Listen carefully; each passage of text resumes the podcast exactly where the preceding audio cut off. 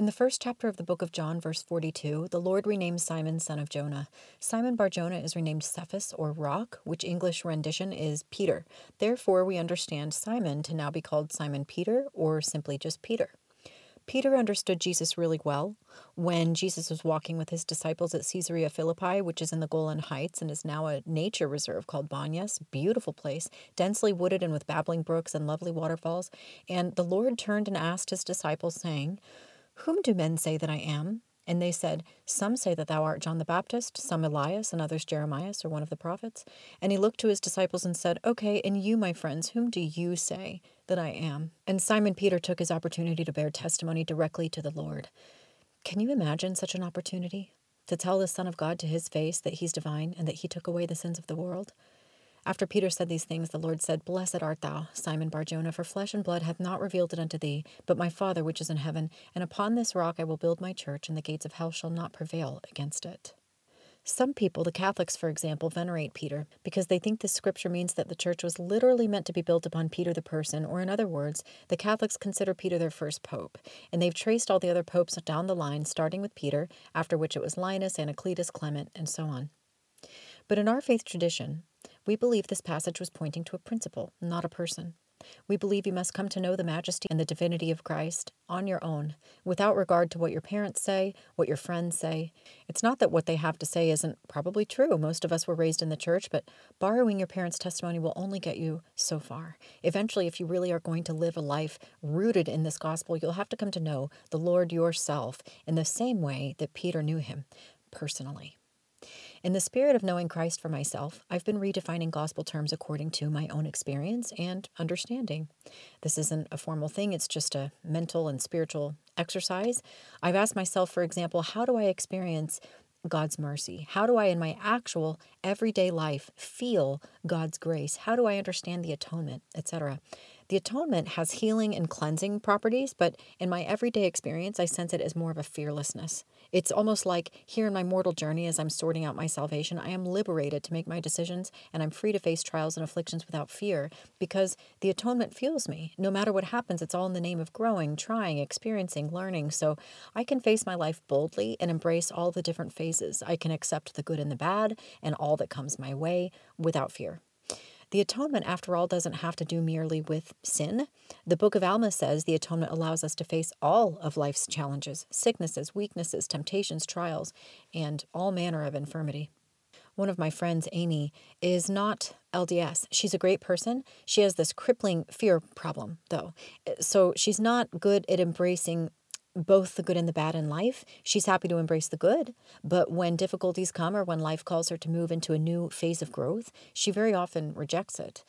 There's a novelist who says life is a process of becoming. It's a combination of states we have to go through. And where people fail is that they wish to elect a state and remain in it. But remaining in a state is the opposite of living. Remaining in one state is a kind of death. My friend Amy, her ruling desire is to remain precisely where she is. She mourns every pound she gains, every gray hair, and she's not embracing these new changes in life the same way that most of my other friends are. As time strips her of these youthful characteristics upon which she's built her entire identity, she mourns these losses one by one. And it's a fascinating thing the way we sometimes get stuck in one phase like that because life has so many lessons to teach. Why cling to one phase and refuse to learn and grow? It's as though sometimes we yearn to go back to the garden, as though moving through life unchanged is some kind of ethical pinnacle or ultimate goal, but it isn't.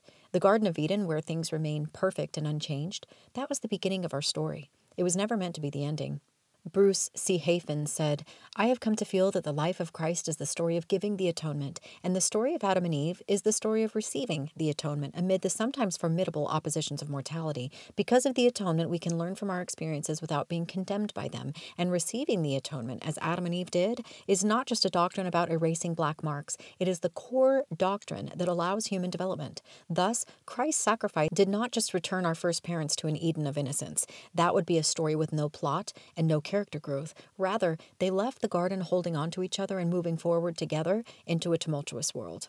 James E. Talmage observed, But for the opportunity thus given, the spirits of God's offspring would have remained forever in a state of innocent childhood, sinless through no effort of their own, negatively saved, not from sin, but from the opportunity of meeting sin, incapable of winning the honors of victory because prevented from taking part in the conflict.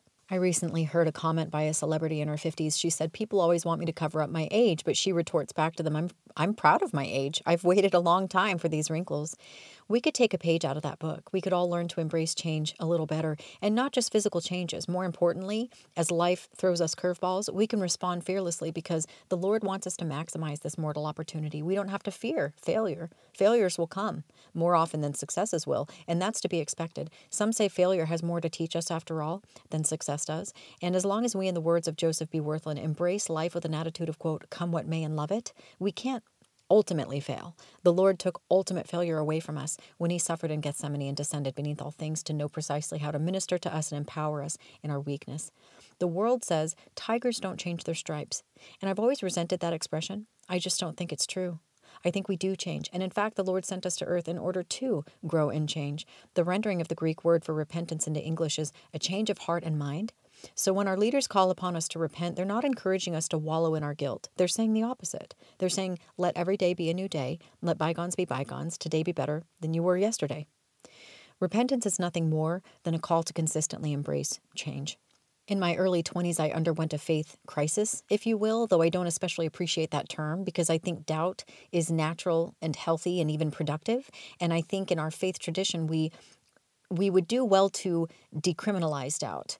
But nevertheless, for purposes of simplicity and recognizable terms, let's call it a faith crisis. So, when coming out of this faith crisis and first making steps toward reactivity into the church, I made a habit of praying every Saturday night because I knew I'd be going to church in the morning and I didn't want to partake of the sacrament unworthily. So, I'd ask almost a permission on the weeks that I'd regressed on the battlefield of temptation.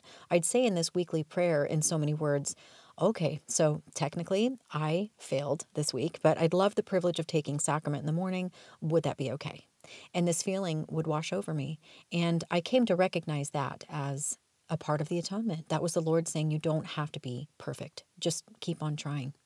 Sometimes I'd fast and pray, thinking I'd need to plead with the Lord a little bit, as if He's some rigid taskmaster who needs coaxing to accept me or something. And I'd be surprised time and time again when only seconds into these prayers of permission to continue my discipleship, that feeling would come again, just this wall of warmth, affirming that I was still called to the work, so to speak, of continuing my spiritual education. D&C 310 says, Remember, God is merciful, and thou hast done that which is contrary to the commandment which I gave you, but thou art still chosen and art again called to the work. I'm reminded of Matthew 11. Leading up to verses 5 and 6, the Lord is saying, I am he who heals. Through me, the blind receive their sight, and the lame walk, and the lepers are cleansed, and the deaf hear, the dead are raised up, and the poor have the gospel preached to them. And blessed is he whosoever shall not be offended. I find it interesting that he brings up in that moment, he brings up healing and then enjoins us not to be offended. What does taking offense have to do with being healed? What blind or broken person would be too offended to come unto Christ to be healed? But turns out we do it all the time. We become offended by ourselves and we wither away, wallowing in self loathing, unsure whether we're still, so to speak, called to the work. If you click the hyperlink on that word in verse 6 of Matthew 11, you click the word offended, it takes you to Isaiah 8:15 which says, "And many among them shall stumble and fall and be broken." So that's kind of the definition of offended, if you will. I get the picture in my mind of a person who, in response to sin, just gives up, just stumbles, falls into a depression of guilt and shame, and refuses to be healed. Why? Because we offend ourselves. We insist, based on our own judgment, that we're not good enough to be healed. Instead of asking the Lord each week before we take the sacrament, or perhaps asking Him daily as we continue our mortal journey, What do you, Lord? What do you say? Are my feeble efforts acceptable? Am I still called to the work? It's reminiscent of what Christ himself asked his disciples in Caesarea Philippi. It seems that when you ask the Lord directly for encouragement, you will feel acceptance wash over you like a wave. I have a friend named Anna who lives in Dallas. She's an ex member who struggles with an addiction. And when I inquire about her plans to come back to church, she insists she has every intention. And when she gets her habits under control, she'll feel confident enough to come back to church activity. It sounds very familiar. Many people leave the church because they don't feel worthy or they don't feel good enough. Anna sees her addiction as a barrier to entry into the kingdom of God. She has grossly underestimated God's healing power and his willingness to administer her in her imperfections. She perhaps doesn't trust that God's love and his mercy are expansive enough to encompass her if she sees a, a few bad habits as a stumbling block to her spiritual progress. But who among us doesn't have a few bad habits? If we all waited for some semblance of perceived perfection before we acquiesced to church attendance, then there would surely be no church to attend at all. Pews the whole world over would remain completely unoccupied. As Abigail Van Buren puts it, church is not a museum for saints, it's a hospital for sinners. Chloe Gooden says we tend to either minimize our sins or overrate our sins, but maybe we should just realize that sin is sin and that we've all fallen short of the glory of God, but that thankfully God's love is bigger than it all. Joseph Smith said, Our Heavenly Father is more liberal in his views and boundless in his mercy than we are ready to believe or receive. Sometimes we treat religion like a checklist, and checklists feel good. Every tick and every box down the list feels like accomplishment and satisfaction. The problem is, religion isn't meant to be a checklist. To reduce something complicated and majestic into something glib and familiar to us just for our own comfort is really misuse and almost exploitation. The LDS scholar Terryl Givens says the problem with institutional religion, even when divinely restored, is the temptation it affords us to make our own spirituality the goal. Rules, standards, and commandments all provide us with the means of measuring our own progress and our own prospects for happiness but that is not discipleship. That is pious self interest. End quote. D&C 64 7 says, I, the Lord, forgive sins unto those who confess their sins before me. Wherefore I say unto you, that ye ought to forgive one another, for he that forgiveth not his brother his trespasses standeth condemned before the Lord, for there remaineth in him the greater sin. This passage I would like to apply to self as well. If God is prepared to forgive you and you're unwilling to forgive yourself for something, isn't that the worse sin than whatever sin you committed that put you in a spiral of guilt in the first place? I hate to pick on my friend Anna again, but the Lord is willing to have her here. He wants her here. The problem is she's unwilling to grant herself the acceptance she would need to come back to church activity. And that's a way bigger problem than her addictive behaviors. She says her religious progress is conditioned upon X, Y, and Z, but the Lord says no such thing. He says we're all welcome here. Then again, the church isn't the only way to find spiritual nourishment, so I genuinely hope that if she does need a leave of absence from the church for a time, then she won't call off her search for Christ entirely, that she'll simply take this search elsewhere. And if and when she sees fit to come back to church activities, she'll have an enhanced and better rounded perspective to contribute to our membership. Elder Holland says, However many chances you think you have missed, however many mistakes you feel you have made, or talents you think you don't have, or however far from home and family and God you feel you have traveled, I testify that you have not traveled beyond the reach of divine love. It is not possible for you to sink lower than the infinite light of Christ's atonement shines. He further says, My beloved brothers and sisters, I testify that forgiving and forsaking offenses, old or new, is central to the grandeur of the atonement of Jesus Christ. When God has forgiven us, which He is so eternally anxious to do, may we have the good sense to let go, walk away, and let the past be the past. It is not right to leave open or to reopen some wound that the Son of God Himself died to heal. End quote. I'd like to recommend a few ways that we can maintain our faith and our self confidence even in the face of doubts, including self doubt. One thing that can increase our self confidence is the avoidance of what Scripture calls hypocrisy. But before I read you a biblical excerpt on this subject, I'd like to first define terms because hypocrisy is a term we tend to associate with condemnation, and I'd like to define it in terms of a condition requiring healing. Allow me to explain. There's an LDS journalist named Jane Clayson Johnson who had a young women calling a few years ago, and as a woman who struggled with depression herself, Sister Johnson noticed many of her young women were struggling with depression. The girls were asked to do an exercise one day that Sister Johnson called the box. Each girl was given a stack of magazines and a shoebox, and she was instructed to cut out and glue to the outside of the box images that depicted how the young woman acted in public. So her public persona, or perhaps the persona she depicted uh, in social media, because very often our social media image is our more outward image. And then each girl was instructed to glue to the inside of the box images more reflective of her inward person, or who that woman is behind closed doors. Sister Johnson was shocked when the women whose outward and inward disparities were most dramatic, or in other words, the women whose outward side and inward side were most different, were the same young women who tended to spiral into depressions. And this was the first time Sister Johnson had connected hypocrisy, so to speak, with the condition of depression. In Matthew 23, the Lord points to a connection between hypocrisy and healing, indicating that hypocrisy is a condition that desperately needs the healing power of the atonement. I'll read you some verses from Matthew 23, and I'd like you to look for the rebuking of hypocrisy and the Lord's invitation to come to Him to be healed from this detrimental condition. Woe unto you, you hypocrites! You pay your tithes, but omit the weightier matters of the law Woe unto you, you hypocrites! For you make clean the outside of the cup and the platter, but within are full of extortion and excess. Woe unto you, you hypocrites! For ye are like unto whited sepulchres, which indeed appear beautiful outwardly, but are within full of dead men's bones and all uncleanness. How often would I have gathered you together, even as a hen gathereth her chickens under her wings, but ye would not. Do you hear mourning in his voice when he says, Woe unto you? I used to hear condemnation in that phrase, but now that I've identified hypocrisy as a condition in need of love and healing, I now hear mourning in that phrase instead of a rebuke. And now that social media reigns supreme, hypocrisy is a condition we all could be accused of. If we had to distill American culture down to just one single word, I think the word hypocrisy could almost do nicely.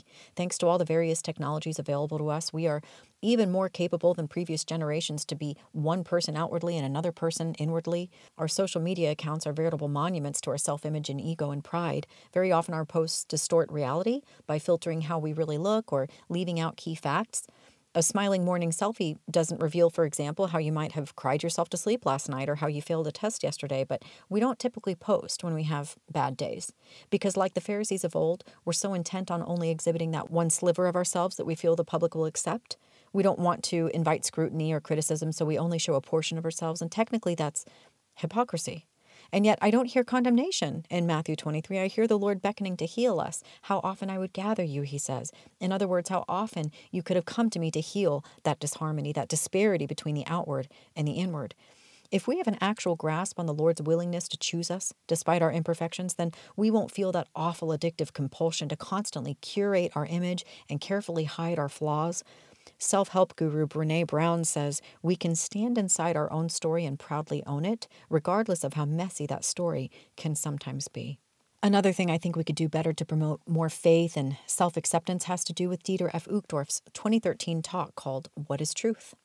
This talk likens the gospel to an elephant, and I love this concept because the gospel really is so huge and so complex that at any given point in time, here we are tiny humans next to this towering elephant, and we can't see the top of his head or his other side. He's just too big. And so we have to get familiar with the gospel one little body part at a time. And thanks to the atonement, we can take our time familiarizing ourselves because the Lord in His mercy gives us plenty of time on this earth to figure things out. We can't expect when we're 20 or 30 or at some pre established point in time that we'll have it perfectly down yet because it simply just takes so long. And this is a concept we would do well to remember and teach our youth because very often youth step away, not just from the church, but from religion and spirituality generally because they figure they failed. They figure if they don't have religion down by the time they're 18 or 22 or however old, then they've flunked out of the program and they just call it quits. And I think that can often come about because of the way the church focuses on worthiness and on keeping the commandments. Worthiness and commandments are two words that have been so overused, they've almost entirely lost their meaning. And to the extent that they do conjure a picture in our minds, that picture will typically be something ugly and guilty and shameful. I have almost zero patience with those words at this point because we're so insistent and impatient about obedience that these concepts have become unoriginal at least and damaging at most. Why don't we focus more on the reality that strict obedience is something that comes naturally over a great deal of time without you having to desperately will yourself to do this or abstain from that? Why don't we have more patience with ourselves and allow some of the fruits of the Spirit to develop slowly like they do in nature? Have you ever watched a time lapse video of a fruit flowering and then budding and then ultimately coloring and rounding out to fullness? It takes a long time. Galatians 5:22 says, Forbearance and self control are fruits of the Spirit. Doesn't that choice of wording, calling something a fruit, indicate that before you arrive at a point of strict self control, complete forbearance, that will take time and it will progress moment by moment? And yet we preach from the pulpit as though you should be at a place of unyielding obedience in every category of your spiritual life at all times, or else shame on you, you second class disciple, which is such hypocrisy. Because these same people who so insistently preach strict obedience, you can't tell me they're on their spiritual A game. The sure sign of a disciple is the emphasis that they're not where they want to be spiritually. It's similar to that Socrates quote the only true wisdom is the realization that you know nothing. Well, spirituality works a similar way. You're only a true disciple the minute you realize you're worlds away from where you would like to be spiritually. And so the people pearl clutching and feigning perfection, we're tempted to look at them and compare and say, wow, I'm I'm not that self-assured. They must be holier than I am. They must have a handle on things better than I do. I must not belong here. But that's wrong Those people are exhibiting sure signs of superficiality and hypocrisy. And if we do compare ourselves to them, which we shouldn't, but if we did, we shouldn't come out on the bottom of that analysis. I hate that the one size fits all Mormonism pushes out innovation. Creative people, diverse people, talented people are looking around at church and saying, I don't fit in here. And then they're leaving. And it's such a shame because then we end up retaining in our membership only that same prototype. We have so many carbon copy Mormons.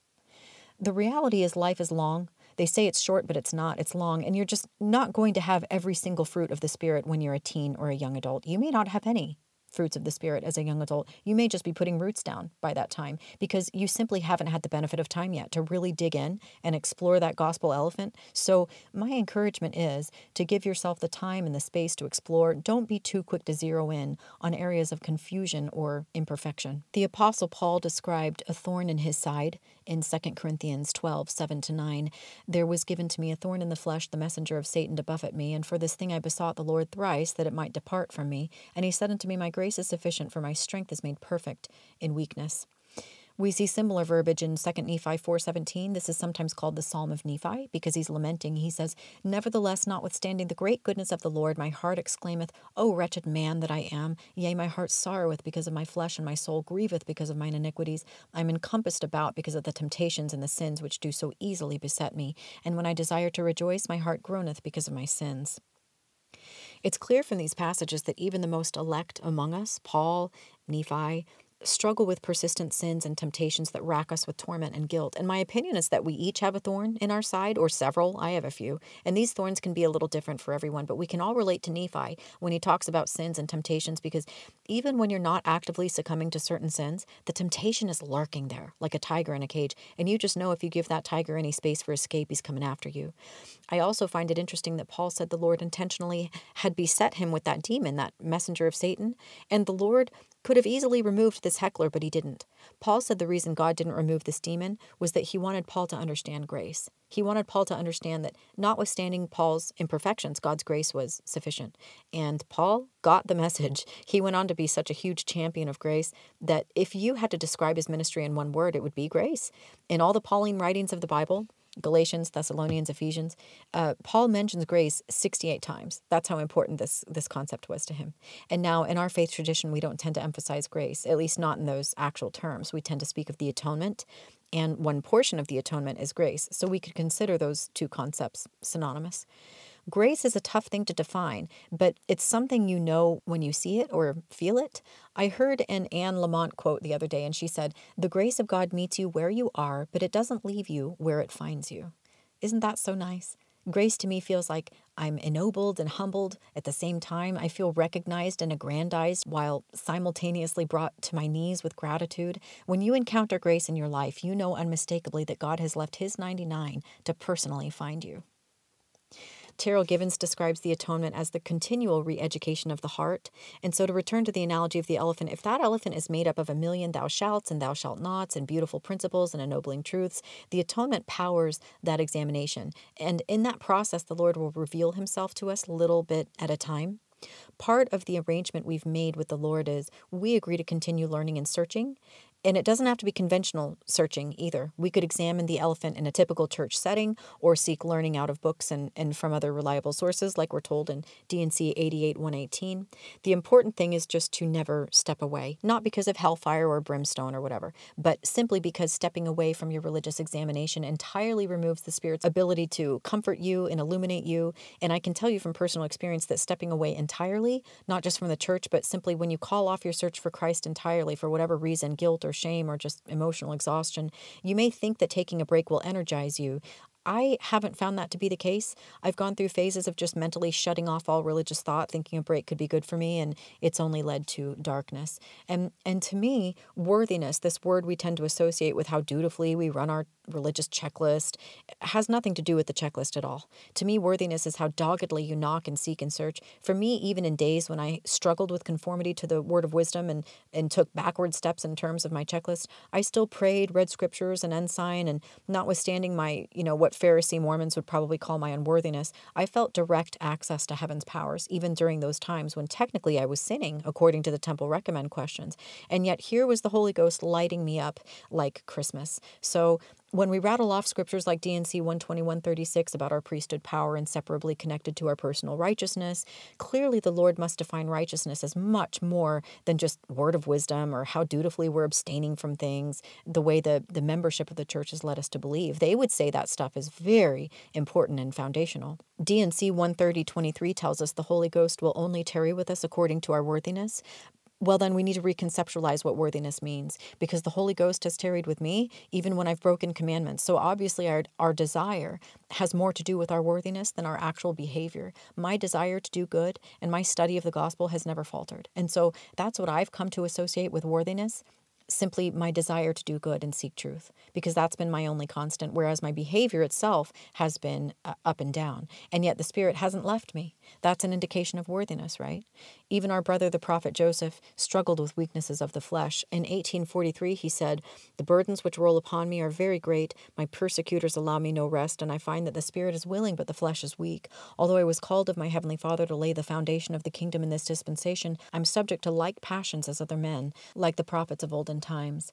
And then he lets on that his weaknesses help activate his compassion and empathy for others because he says, Notwithstanding my weaknesses, I'm under the necessity of bearing the infirmities of others. And the beautiful thing about the way I conceptualize worthiness is that if we hit a snag, a persistent sin, or an area of confusion, we can walk it down a few feet and explore somewhere else on the gospel elephant instead of insisting that we get this one portion right before we liberate ourselves to progress on down the line. And we should erase from our psyches the fear that if we get hung up on certain sins, then we're not qualified to continue our search or attend church or worship in whatever way we feel is best. Nowhere in Scripture does it say that we need to be perfect before we're qualified to continue our journey of discipleship. Even Matthew 5:48, "Be ye therefore perfect as your Father in heaven is perfect." Technically, that's a mistranslation. The Greek actually uses the word esisthai, which means you will be, not the command form be, the way it's reflected in the text. And the word perfect in Greek, teleoi, actually means seen through to its end. So the text would be more accurate if it said, "You will be perfect in time if you see things through to the end," not be perfect. That's a pretty dramatic oversimplification. In his BYU devotional, brother Richard Sudweeks refers to errant sins as stray cats. He says there's a difference between having a stray cat pass through your yard every so often and then feeding that cat and nurturing that cat and inviting it to linger. An odd sin or thought or temptation here and there will happen, and it's when we make a place for it that we ought to become concerned. He says sins are like stray cats that trespass across our yards. You may not be successful in keeping them out completely, but an isolated incident will not do much harm unless unless you invite it to linger and treat it as a welcome guest rather than as an intruder. Do not feed these strangers, do not nurture a friendship with them, do not entertain them, treat them as intruders, and take affirmative steps to avoid mingling with them. Addiction counselors use similar language. Occasional mistakes are simply mistakes, but when our actions become calcified into a habit, that's when we know we've made a choice. When our brother in Christ, the Apostle Paul, was imprisoned by the evil Roman Emperor Nero, who was notorious for persecuting Christians, Somewhere around 64 AD, he wrote his final epistle to Timothy, 2 Timothy 4 6 7. Paul says to Timothy, The time for my departure is near. He knew Nero would be beheading him very soon, and he said, But I have fought the good fight, I have finished the race, and I have kept the faith. Notice he didn't say, I did everything perfect. Not so. As we know, he had a thorn in his flesh till the day he died, for all we know. But he endured to the end, and he never gave up. And that's the trick, and that's the atonement fueling us in our lives, assuring us that as long as we keep fighting to the end, God's grace will be sufficient for us. Remember Bruce C. Hafen's words the atonement doesn't restore us to an Eden of innocence, it doesn't remove our black marks. That would be regressive. In that case, if we wanted to return to Eden, where would be our character growth? Where would be our education? We're meant to come to mortality, bungle this thing a little bit, fail, fall, and then go home battered and bruised, but with a lot of experience under our belt and with a precious and hard won education in tow. An education we truly couldn't get any other way. Marjorie Hinckley summarizes rather well the way we can use the atonement to live life to the fullest and fearlessly work out our salvation. She said, I don't want to drive up to the pearly gates in a shiny sports car wearing beautifully tailored clothes, my hair expertly coiffed, and with long, perfectly manicured fingernails. I want to drive up in a station wagon that has mud on the wheels from taking kids to scout camp. I want to be there with a smudge of peanut butter on my shirt from making sandwiches for my sick neighbor's children. I want to be there with a little dirt under my fingernails from helping to weed someone's garden. I want to be there with children's sticky kisses on my cheeks and the tears of a friend on my shoulder. I want the Lord to know I was really here and that I really lived. As for the guilt and the shame we can sometimes associate with gospel living, let's remember what Harry Emerson Fosdick once wrote. Some Christians carry their religion on their backs as though it is a burden they must bear. At times it grows heavy and they become tempted to lay it down. But real Christians do not carry their religion, their religion carries them. It is not weight, it is wings. It lifts them up, it sees them over hard places, it makes the universe seem friendly and life purposeful, hope real, sacrifice worthwhile. It sets them free from fear, futility, discouragement, and sin. You can know a real Christian when you see one by his buoyancy. And lastly, one of my favorite people, Carol Lynn Pearson, she says, What I have learned is that religion misunderstood will leave you feeling unworthy and condemned and dismissed, and religion properly understood will leave you feeling confident, capable, and cleansed. If you enjoyed this episode, please contact us at mormonprogram at gmail.com. That's M O R E M O N program at gmail.com. We appreciate your input.